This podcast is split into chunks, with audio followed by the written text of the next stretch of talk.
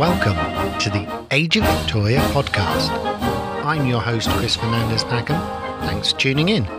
If you enjoyed today's show, take a minute to leave a review on iTunes and subscribe, or get in touch with me using email at ageofvictoriapodcast at gmail.com. Love to hear from you. On with the show. Hello there, history fans. What a busy time it's been since the Christmas special. There's been a lot going on. So today, we are back with our main narrative episode, and we're going to start out with an update and some community news before we go on to look at Queen Victoria's very early childhood, her father's death, and of course, the infamous John Conroy. First up, in a bit of news, the Age of Victoria was amongst the nominees for the Backstory Prize set up by the Backstory Radio organisation. The prize is for excellence in public history outside academia. I'm totally thrilled to have been nominated. Some amazing books, films, and documentaries and exhibitions were also nominated, along with the excellent Age of Jackson podcast, The History Chicks, and many more. The eventual winner was the National Memorial for Peace and Justice from the Equal Justice Initiative, which has an incredible monument, well worth looking at. I've had an incredibly generous review and donation from a listener who wants to remain anonymous. You know who you are, so thank you. This listener said that they really enjoyed Mount Tambora and wondered if the show would be doing anything about Dartmoor at some point. The answer is yes, I would love to.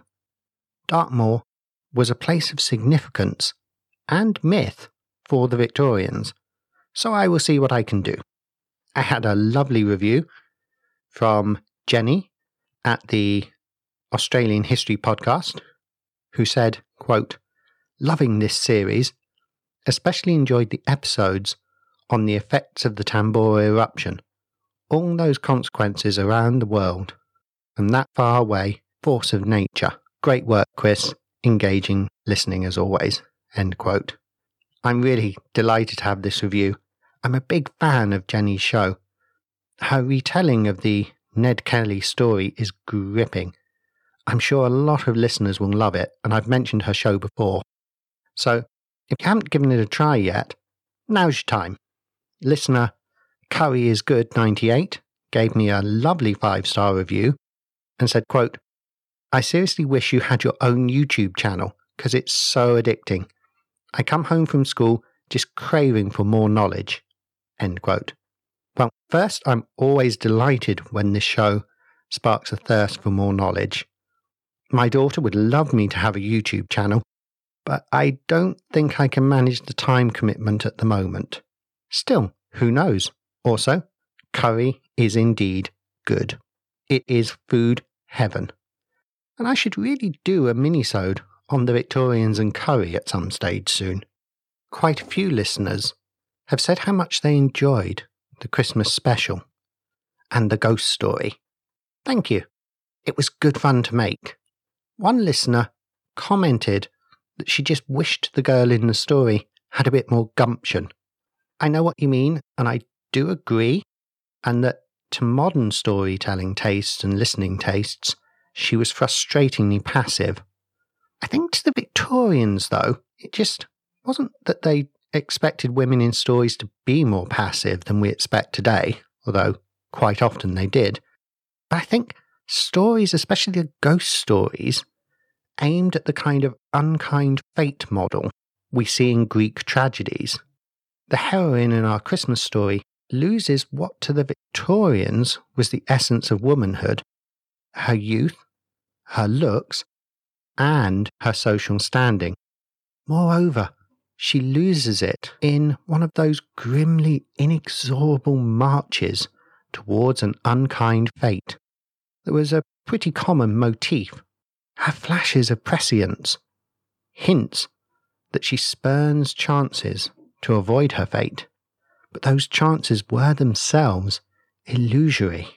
You can find this kind of inevitable doom in a lot of art and journalism of the period, especially the man against nature narratives that the newspapers loved. It is also a nice counterexample to Charles Dickens's Scrooge, who is given a choice. So perhaps the two stories are part of a free will versus fate tension that runs through Victorian literature. I think that this is an area we should explore more and see if my little theory holds out. Also, speaking of the Christmas episode, listener Michelle noticed that I mistakenly said President Jackson when I talked about the post Civil War pardon, when I should have said President Johnson. Sorry about that, everyone. Finally, a listener from Hungary has given the show a five star review on iTunes, saying, quote, I've enjoyed this podcast very much, and I look forward to each new episode eagerly. The presenter has done a great deal of research and presents each event meticulously. I'm particularly grateful for the attention to telling human stories, especially to remind us that history isn't just about the names in history books, but about all classes and races. We are going very slowly through time.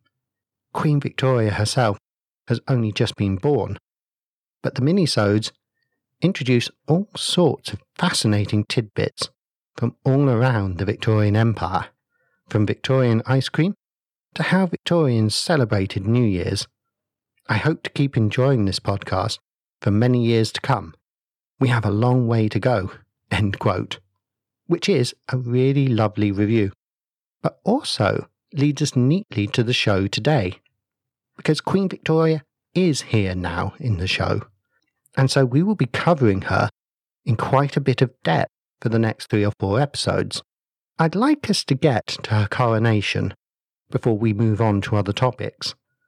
That way, we can move around as the whim takes us, safe in the knowledge that Queen Victoria is on the throne. And don't worry, I've got some ideas for minisodes too, covering Victoria herself, a bit less people-centric than a lot of our shows. She was an aristocrat of the top drawer, as they might have said. Even if she had never been queen, she would have lived a life very different from the vast bulk of the population, one of perhaps the most privileged lives in the world at that time. In our last narrative show, Victoria had been born safely, and her mother had survived the birth. She had even been given a name, despite the farce of a christening, but the family remained poor. There was no way the Kent family would get their public allowances increased, so the Duke of Kent decided to take all of them to Sidmouth to rent a cheap seaside house. This was relative poverty, of course. He was absolutely not going to be cutting turf to burn for warmth, like the Irish rural peasantry, or making a piece of meat stretch out to a week, like some English tenant farmers. The Duchess of Kent, Victoire, had a daughter from her previous marriage called Feodora. She was 12 years old, but she and Victoria would always be close despite the age gap. There was a governess, for Feodora, the now famous Louise Lehzen, whose name is so closely linked to the young Victoria. Lehzen later became a baroness in 1827, as George IV wouldn't have Alexandrina Victoria surrounded by commoners. John Conroy went with them to Sidmouth, and so did a personal physician, Dr. Wilson. Victoria herself was already a plump baby who was vaccinated for smallpox. This was crucial, as it, and future vaccinations, meant she would be spared the dreaded disease. The Duke of Kent was fascinated by the swollen size of his wife's breasts during breastfeeding, calling the effect, quote, an office most interesting in nature. End quote. So, yes, he was into his wife. But it is interesting that he was happy to have that recorded and shows how alien breastfeeding was for the upper classes. As I've said before, with Victoire breastfeeding Victoria, the potential conception of another child was delayed, so Victoria would have no younger brother to push her out of the line of succession, as things turned out. After a lavish party in Salisbury en route, the group arrived at the cottage in Sidmouth. They were in for a shock. It was a badly insulated house. It was a world away from the palaces they were used to. But when we say cottage, it is actually a misnomer. It was a beautiful two story dwelling. It started out as a farmhouse, but had been remodelled and rebuilt, and was actually a rather nice country villa. The family wasn't reduced to the kind of poverty that most of the population experienced. The house suffered badly, though, from poor insulation, bad design, and inadequate heating, meaning it was freezing cold and drafty. This wasn't a totally crazy trip, though. Sidmouth was supposed to be slightly warmer in winter than many places, and it needed to be, because in January 1820, the temperatures were freezing enough for ice floes to be reported in the Humber estuary. Above all, it was cheap, so the Duke of Kent hoped to save some money. He was disappointed that the house wasn't big enough for all his servants, though.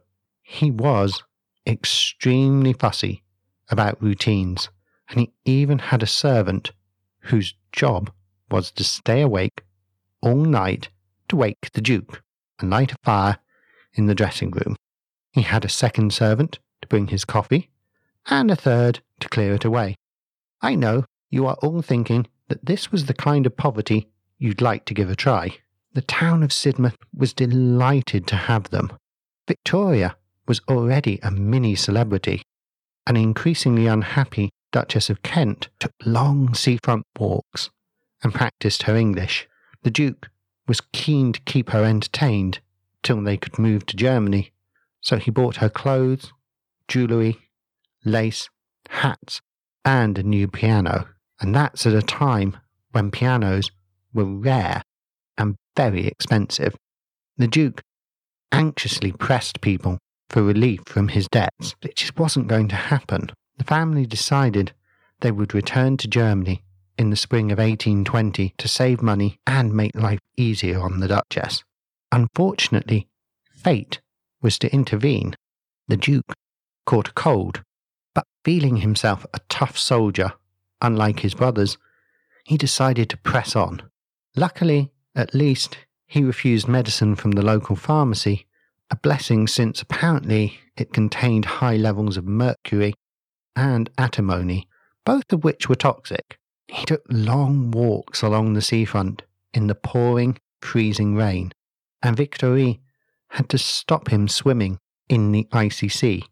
Over the next two days, he rapidly declined and was confined to bed by the 7th of January 1820. By the 12th of January, he was delirious and vomiting. The Duchess was deeply worried for her husband. It is worth noting that she seemed to love him deeply. Despite the initially arranged nature of the marriage, she tried to get the royal physician to attend, but he was busy with the dying King George III. Dr. Wilson didn't speak German, so communication was a struggle. Also, unfortunately for the Duke, the doctor was a great believer in the pillars of pre modern medicine bleeding and leeches. When these didn't work after a week, Dr. Wilson decided to switch to cupping. He repeatedly cut the Duke's body and then applied hot cuts over them for hours at a time to force the blood out. Now, this is what we would today call torture, and frankly, the Duchess was coming to the same conclusion. She instinctively understood it wasn't a good idea to repeatedly make someone lose blood for hours on end. The Duchess was relieved when another royal physician, Dr. Maton, arrived the next day, but much to the Duchess's horror, he decided that another course of bleeding was absolutely just what the doctor ordered. She wrote in her diary, quote, I cannot think it can be good for the patient to lose so much blood when he is already weak. He was terribly exhausted yesterday after all that had been done to him by the cruel doctors. End quote. so the torture continued. It didn't help, and I can only suppose that the surprised doctors informed the Duchess that her husband was in grave danger. I like to imagine that she initially thought they meant from themselves. Still, the royal family were informed. The Prince Regent heard that his brother was unlikely to live long, and naturally he sent a note, probably because he was eagerly waiting for his father, King George III, to die, so that he could be king at last, classy as always. Leopold roused himself from the continuing grief over his wife and child's death and raced to Sidmouth, bringing the first competent doctor we seem to have met since the episodes on Waterloo, Baron Stockmar. When he examined the Duke, Stockmar, being able to actually practice medicine rather than just suck up to the aristocracy, quickly realised it was much too late to help now. The Duke managed to gather enough strength to write his will, assisted by Stockmar and Leopold. Despite his declining state, the Duke had enough of his wits to appoint his wife guardian of his daughter Victoria, saying, quote, I do nominate, constitute, and appoint my beloved wife Victoria, Duchess of Kent, to be sole guardian of our dear child, to all intents and for all purposes whatever. And he put the little he owned in trust for them. That might sound perfectly normal to us, but we need to step back and think about how things were normally done in the early 19th century. Women at this point couldn't own property in the way they can today, and the children were considered the husband's property. Therefore, the normal thing at the time would have been to leave the children to the older brothers, or probably in this case, the Prince Regent. Maybe if the prince had sent more than a note, of course. The Duke of Kent also passed John Conroy on to his wife and recommended she rely on him after the Duke died.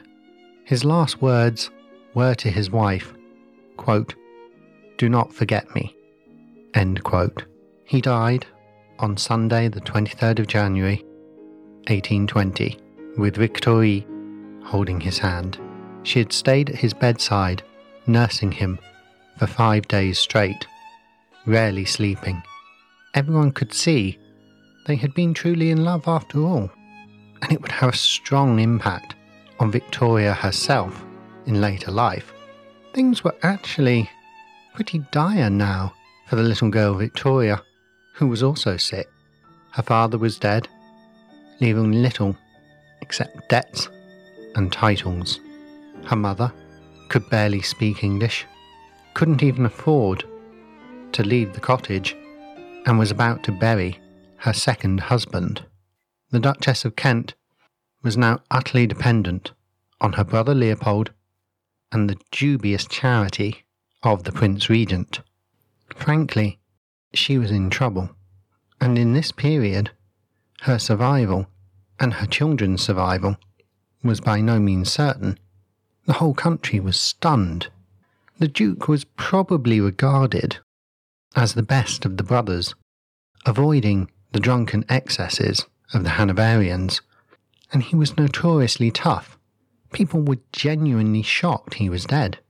The Duchess had to go to London, so paid for by Leopold and accompanied by John Conroy, she went to beg Prince Regent for help, for somewhere to live with the girl who was apparently in line to the throne, even if distantly. Luckily for the family, the prince was in a great mood, since he was, by the time they met, King George IV. He received begging letters asking him to take pity on the Duchess of Kent, and he reflected it might make him unpopular to make her homeless before her husband's funeral. Talk about horses bolting and all that. But anyway, still, he was the same man at heart. So naturally, whilst he put her up at Kensington Palace, he told her she would be paying for everything she would actually need in one of the apartments. On the 29th of January, 1820, King George III, the Mad King, had died.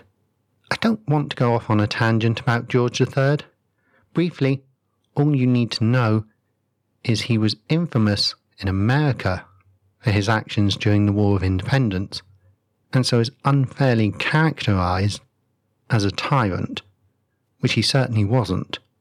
He was just highly politically conservative and not good at managing complex diplomacy or economic change, just as the colonial situation required a king and government of high ability.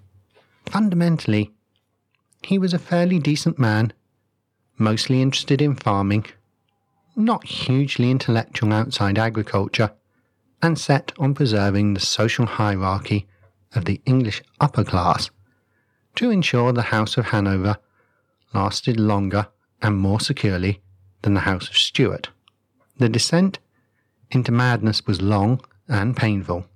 In his final, painful hours, he had a seizure and was talking to the air for 36 hours straight. When he died, the population were fairly sympathetic. Years of madness had made people feel sorry for him. Well, that, his suffering at the hands of the medical profession, and the genuine hatred for his son, the Prince Regent, now George IV, by the grace of God, King of England, Ireland, Scotland, and Wales, beloved by no one. He quickly set about enjoying his new power. First up in his gun sights was his detested wife. They had hated each other on first sight. When he first saw her, he had nearly fainted and asked his butler for a glass of brandy. He had her name struck out of the royal prayer book. He tried working with Parliament to pay her off to renounce her claim to the throne and stay living abroad. When that failed, he asked for her to be investigated for adultery, which was pretty rich coming from him, what with the mistresses and the illegitimate children. This kind of behaviour was something Victoria reacted strongly against when she was queen, deliberately creating a public persona that was different from those of the Georges. She was lucky that Albert was almost naturally inclined away from royal excesses, almost too much.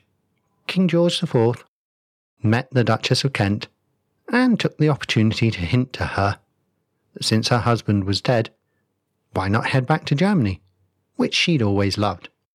He would keep baby Victoria and raise her, probably pretty grudgingly. He was also keen on reminding her that, strictly speaking, a widow was supposed to be supported by her family, not the relatives of her deceased husband like him. And, hey, had he mentioned Germany and being supported by Prince Leopold yet? His coronation meant that the little girl Princess Alexandrina Victoria, was now fourth in line to the throne. Prince Leopold and the soon to be ever present John Conroy pressed the Duchess hard to stay in England, close to the throne and power. Let's pause here and consider the Duchess's position. Early 19th century Britain was unashamedly a man's world in terms of official political power and property rights. That's not to say women couldn't exercise significant power and freedom in many other areas, more so even than in the late Victorian period. But in matters of politics and business, men owned the property and only conducted business with men. The Duchess had to have a male to act as her agent with other men, if nothing else. Don't let this mislead you into thinking women could simply be ordered to obey men. Society was hugely complicated, and the way the genders related to each other depended greatly on who they were, their social status, and their marital status, plus whereabouts in the country they were. Social rank counted for a lot. In terms of nobility, the monarchy and the immediate royal family was at the top. Then came the dukes and duchesses. These are the top non royal members of nobility. a lot of royals are made dukes or duchesses in their own right. Slightly confusingly, a duke is a title and doesn't come with a specific duchy of territory. There are only two territorial duchies in the United Kingdom the Duchy of Lancaster and the Duchy of Cornwall. This might sound odd, but it's really to do with money. The current Queen is the Duke of Lancaster and gets the money from all the territories and rights that come from it, whilst the Prince of Wales is entitled to the monies from the Duchy of Cornwall. He is also the Prince of Wales, but in Scotland he is the Duke of Rothesay, not the Duke of Cornwall, since that is the proper Scottish title for the heir to the throne. If that sounds really confusing, you can blame Queen Victoria for that. She mandated it to be used for the heir when in Scotland. Dukes and duchesses, therefore, usually didn't have a dukedom, although the position was slightly different overseas in places like Sicily. Nevertheless, they usually did hold or own land and have retained powers and incomes. They were considered the very top jaw of English society and Scottish, but the Victorians could sometimes be snobbish about some of the Scottish titles, and an Irish title was considered second rate relative to the English or Scottish titles, depending on the creation date, since they didn't come with a grant of a seat in the House of Lords. But that's only relative to each other in the nobility.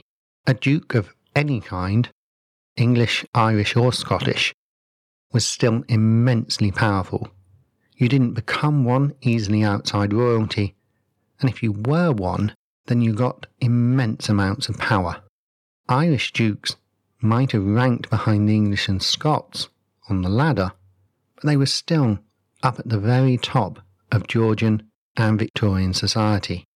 Clive of India was made an Irish duke, for instance, to allow him the power and prestige of the title, but also to sit in the House of Commons. And what had he done to earn it?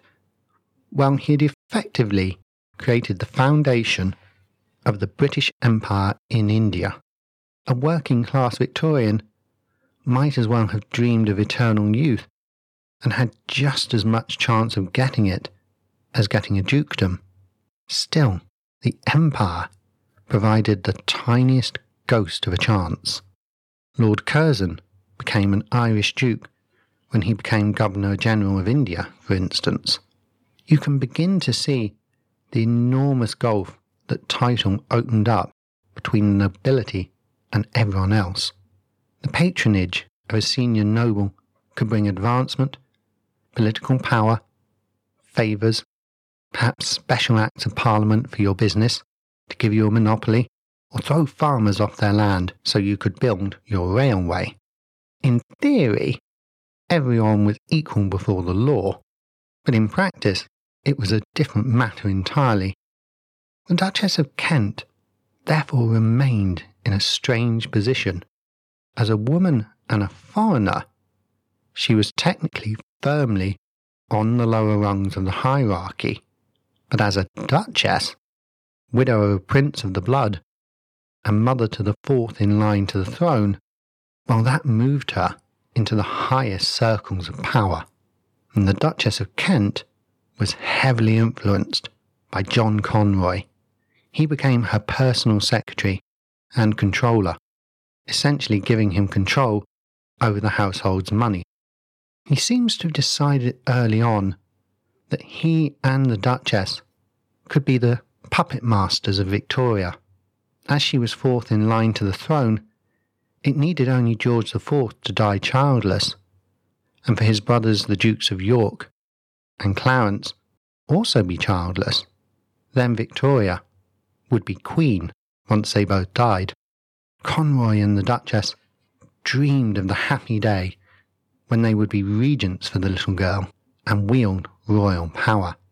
Conroy would then get to have the titles and wealth he craved, perhaps even that Irish dukedom he wanted. For the Duchess, power, influence, and security would flow from control of Victoria. If this is beginning to sound like the beginning of a lot of Disney films, well, you are right. Like it or not, Conroy was a key male power figure in Victoria's life after her father's death, and her mother was firmly on his side. She does come across as a little easily led sometimes, but we will see her actions as we go on and be in a better position to judge. Since Conroy was such an important figure, let's have a bit of a look at him now. John Conroy was born in Wales on the 21st of October 1786. He claimed to be descended from the ancient Meloconnair family of County Roscommon, and I sincerely apologise to any Irish listeners for my absolutely appalling pronunciation there.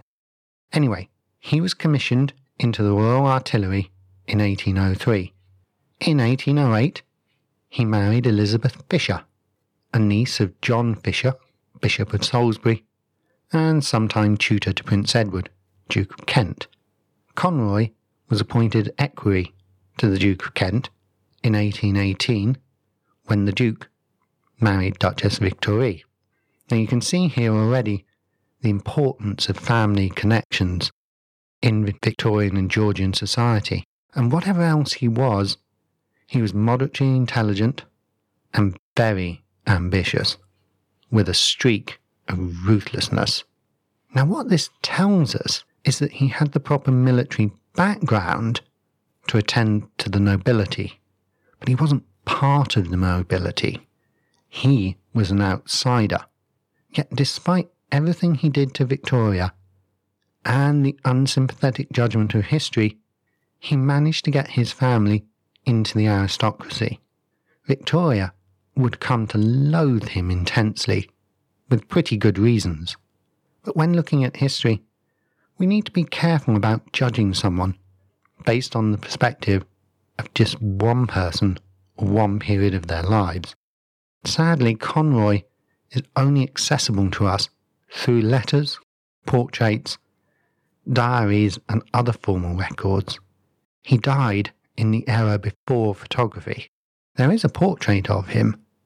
He looks remarkably good, posed in black army uniform, with red cuffs, a red collar turned up, red sash and sword belt, shoulders dripping with gold epaulets, and chest blazing with ornate stars and other marks of honour.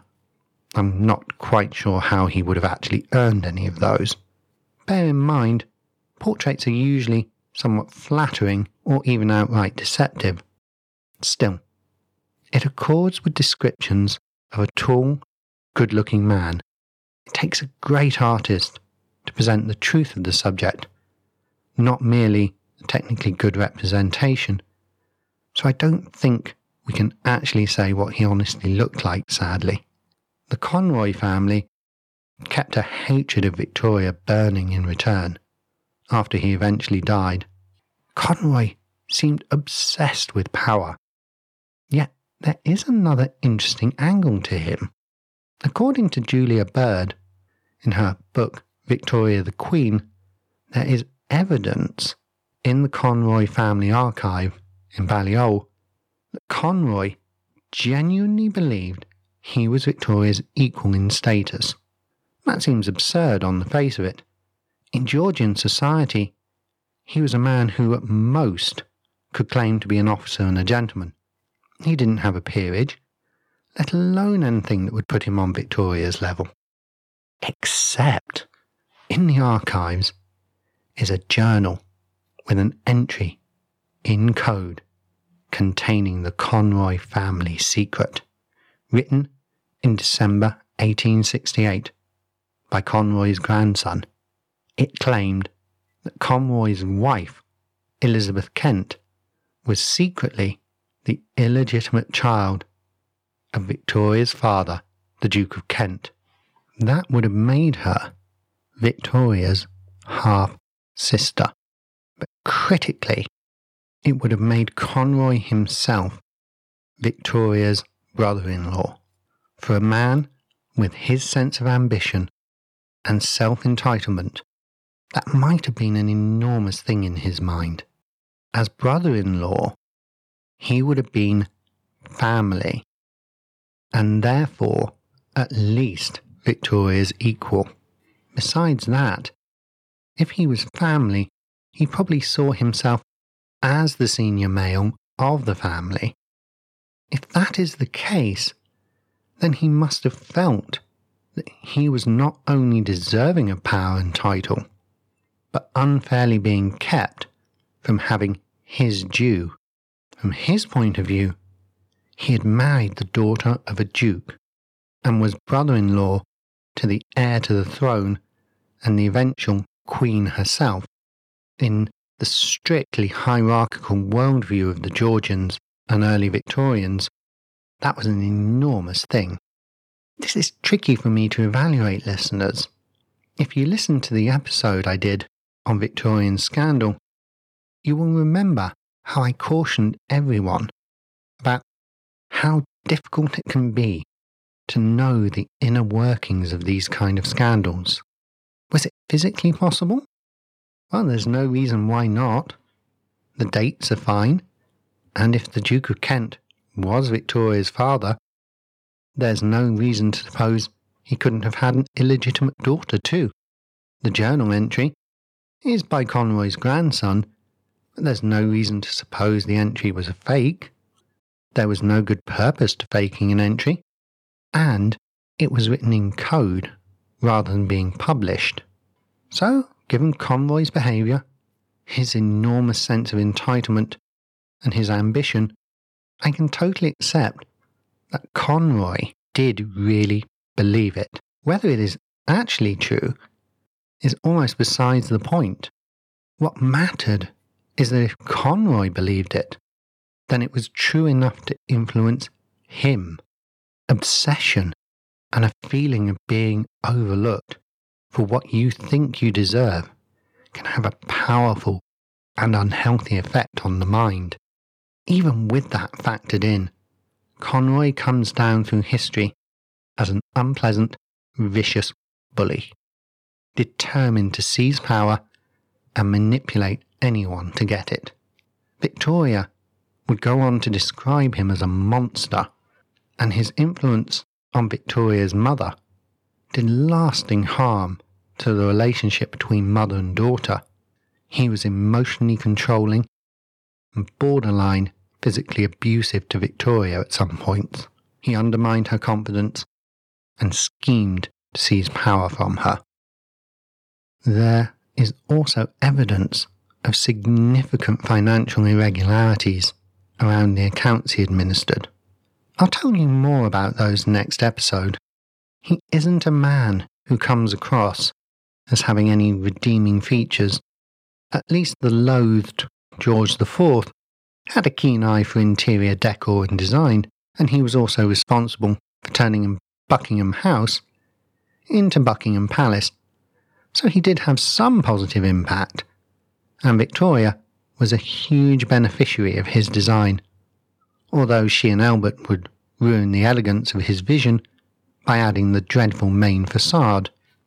Still, the new balcony Albert insisted on was useful. It's still used to this day, where the royal family appear and wave to us all.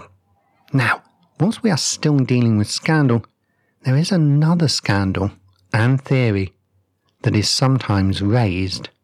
Was Queen Victoria really Sir John Conroy's daughter, not the Duke of Kent's? If you haven't heard this before, you might want to buckle up because it is a bit convoluted. If it is true, then Queen Victoria technically would have had no right to the throne and was the illegitimate German Irish daughter of a duchess and junior army officer. Let's be quite clear this wasn't a view held at the time by society, and also making the claim without evidence at the time, or even with good evidence at the time, would have created a constitutional crisis and been potentially treasonous And when historians look back, the evidential requirements would be even higher and stricter. The theory was advanced by historian A.N. Wilson and was mainly based on the medical conditions in the family. First, porphyria was the hereditary condition suffered by her grandfather, George III, but not by Victoria or any of her vast number of descendants. Secondly, a lot of Queen Victoria's descendants had haemophilia, which hadn't appeared in the Hanoverian royal line before. Wilson also added the argument that Conroy was a younger man and was therefore more able to father a child than the 50 year old Duke. Victoria said that she caught her mother and Conroy in intimate circumstances.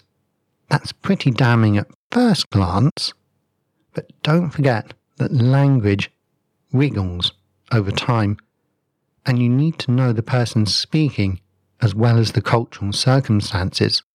Victoria was a young girl at a time when there was more formality and distance between the genders of the upper class, especially when unrelated.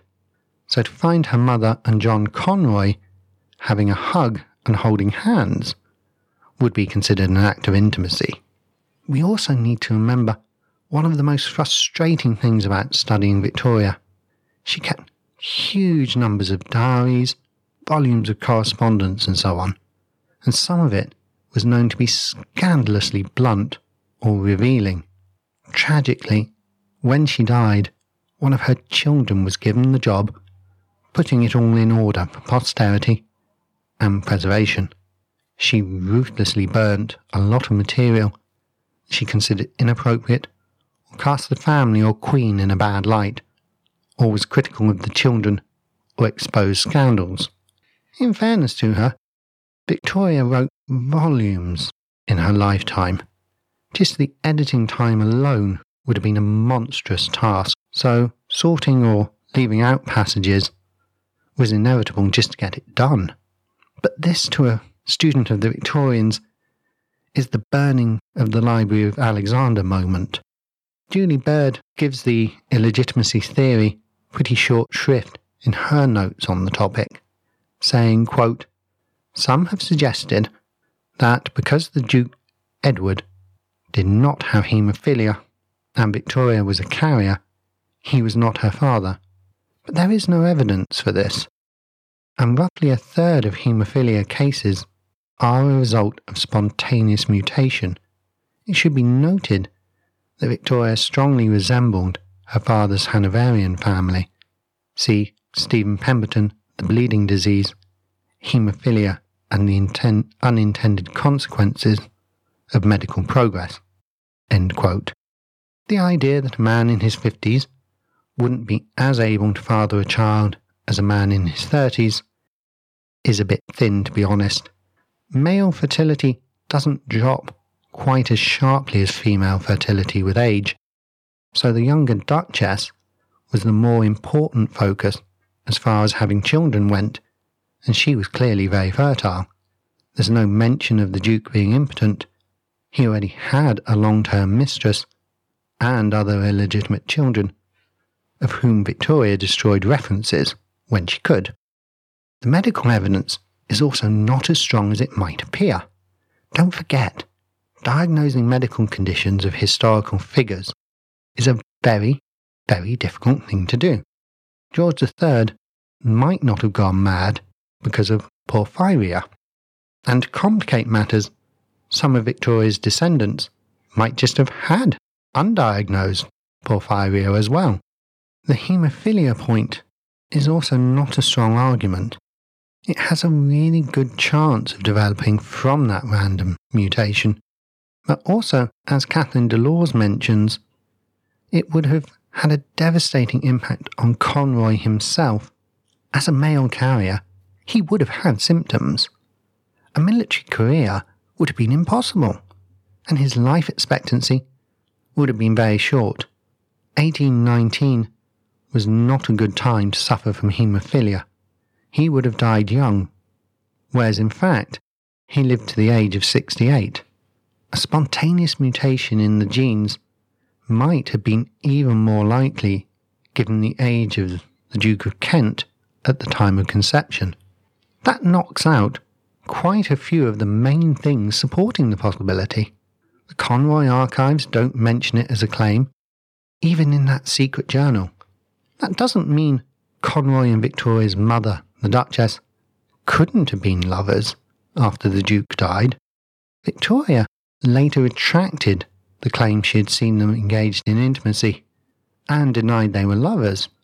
But that is pretty self serving. I think then that even if you take the evidence at its highest, it just doesn't hold up. Wilson himself retracted the claim later on.